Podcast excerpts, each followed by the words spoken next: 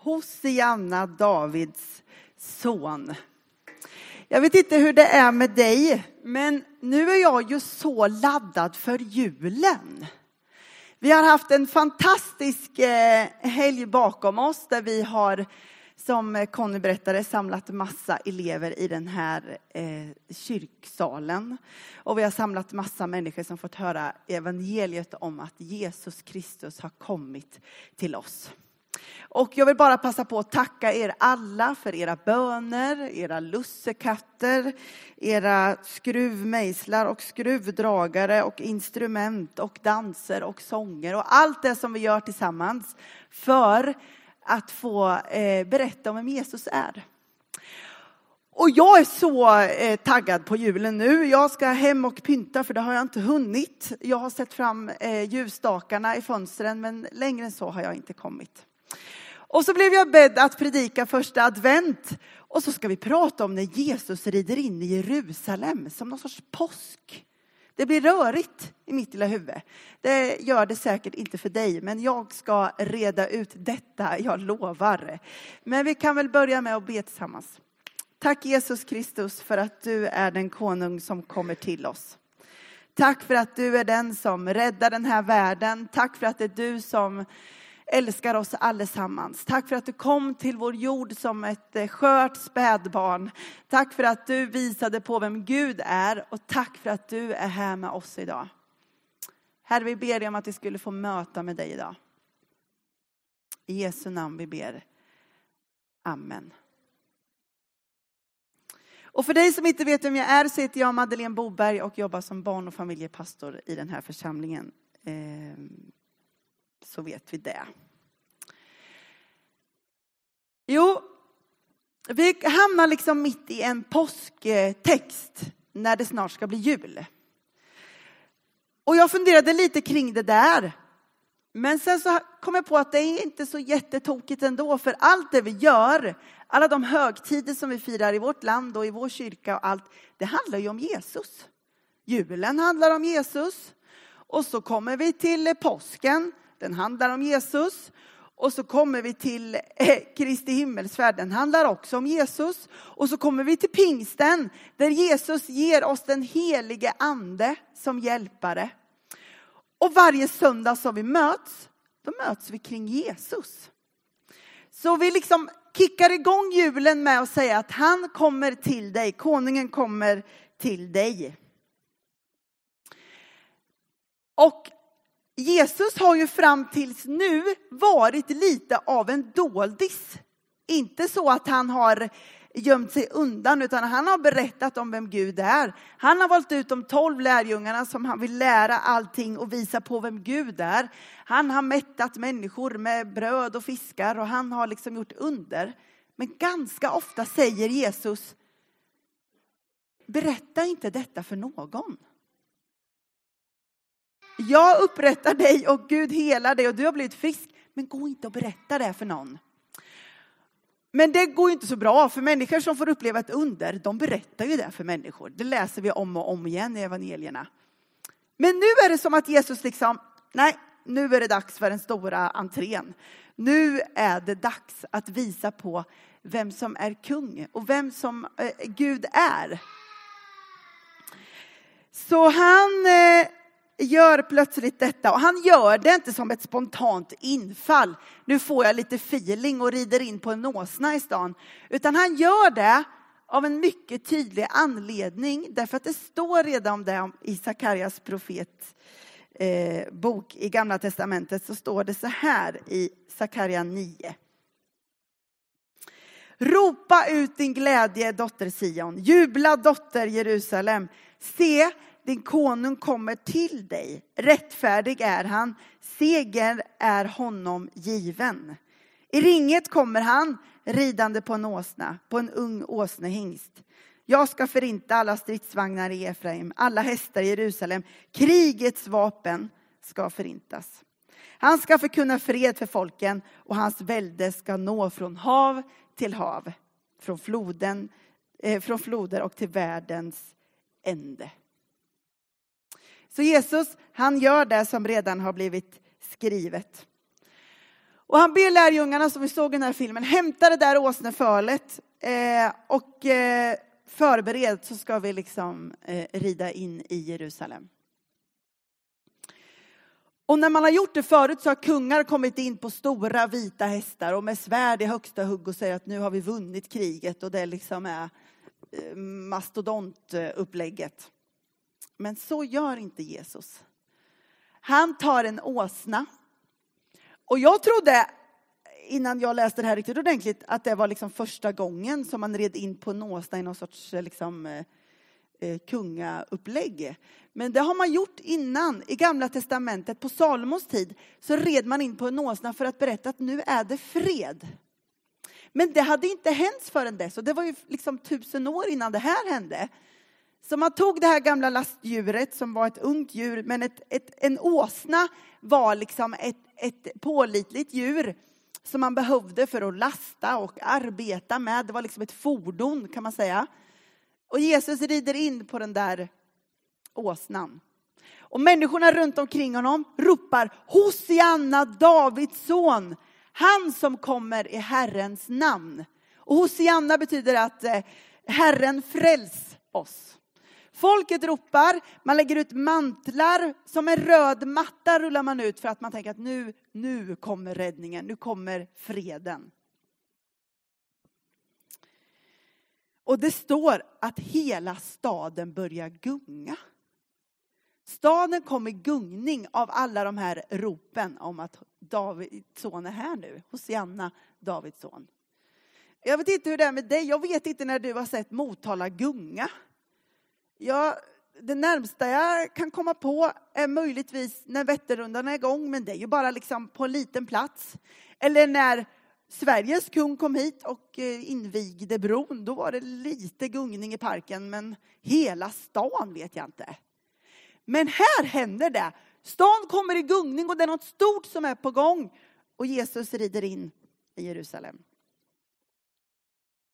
Och jag har funderat lite på det här med kung. Alltså, Sveriges kung är ju en sak och kollar vi i historierna så har kungarna skött sig sisådär. Kollar man i filmens värld och i sagornas värld så finns det två sorters kungar. Antingen är det den onda kungen som är girig och som är maktlysten och som vill hålla sitt folk i ett järngrepp. Eller så finns det några som är goda kungar som vill bevara freden, som är omtyckta och som har ett stort hjärta för folket man är satt att vara kung över. Och jag har ju gillat att titta på Sagan om ringen, Tolkiens trilogi. Om den där ringen som ska eh, förstöras och att den rätta konungen ska komma på plats. Och så får man följa tre filmer.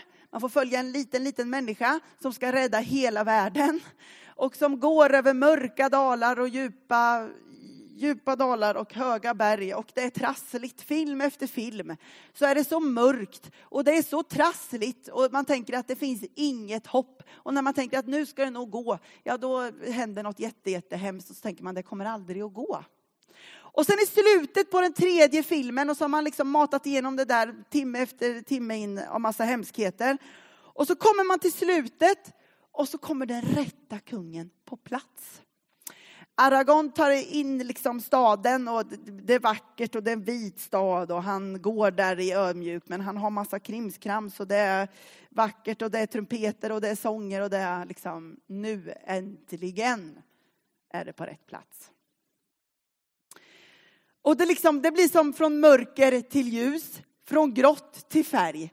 Kollar vi i barnens värld och vi kollar på Lejonkungen så är det jättegrått. Men så fort Lejonkungen är på plats på klippan, då blommar träden och det är så där vackert och Disney-likt vi bara kan tänka oss. Men vem är då Jesus för kung? Han är en annan slags kung, en helt unik.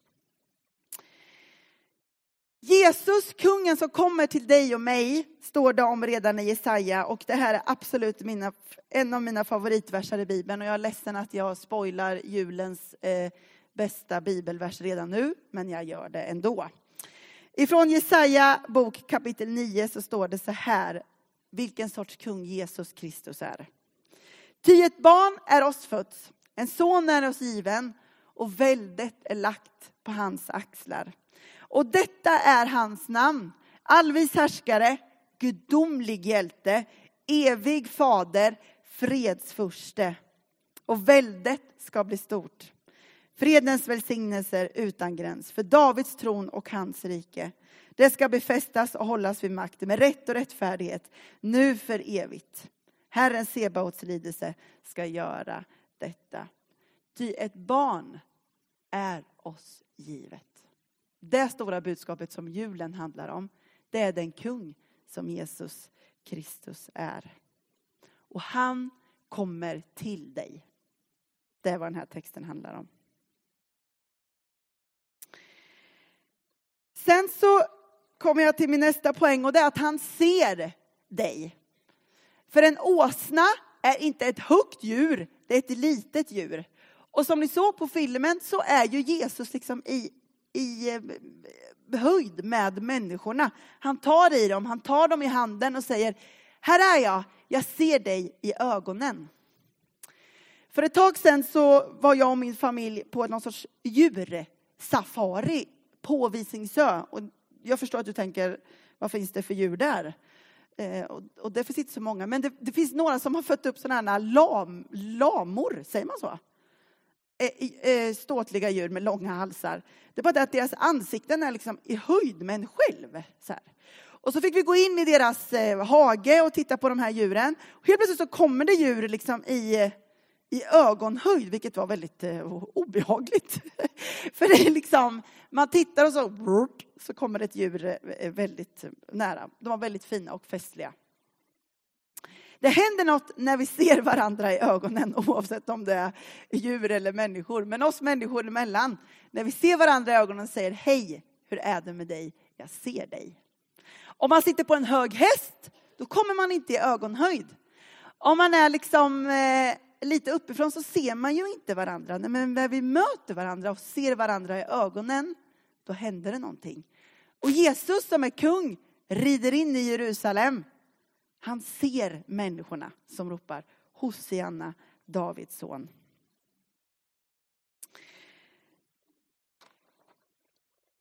Och han ser dig och han ser mig. Sen är det så att han också hör dig.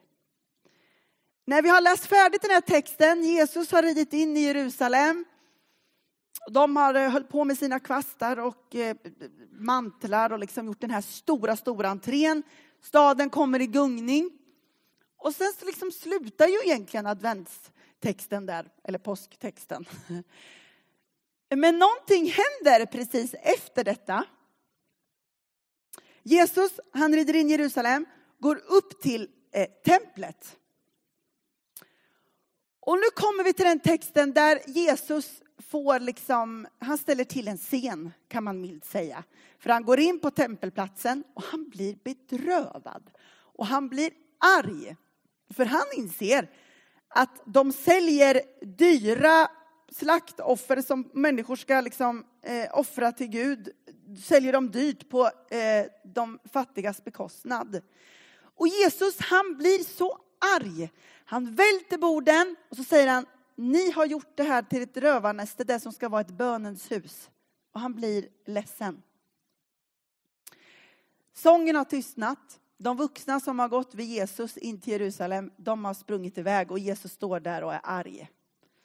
Och så läser vi texten det här från Markus 21, 15-17. När översteprästerna och de skriftlärda såg allt det märkliga han gjorde och hörde hur barnen ropade i templet. Hosianna, Davids son, blev de förargade och sa till honom, hör du vad de säger? Jesus svarade, ja. Har ni aldrig läst orden? Barns och spädbarns rop har du gjort till en lovsång åt dig. Sen lämnade han dem och gick ut ur staden till Betania och stannade där över natten. Barnen ropar fortfarande Hosianna, Davids son. Och jag vet inte om ni lade märke till det idag, men när vi hade sjungit färdigt Hosianna, Davids son, då är det ett underbart joller här borta. Barnen ropar, springer eh, ut i hallen och här inne. Det är som ett joller, en lovsång till Gud. Det var det som hände i tempelplatsen när Jesus precis har ridit in och är uppe på tempelplatsen. Eh, och jag vet inte riktigt, men mina barn har ju en väldigt ljudkapacitet hemma.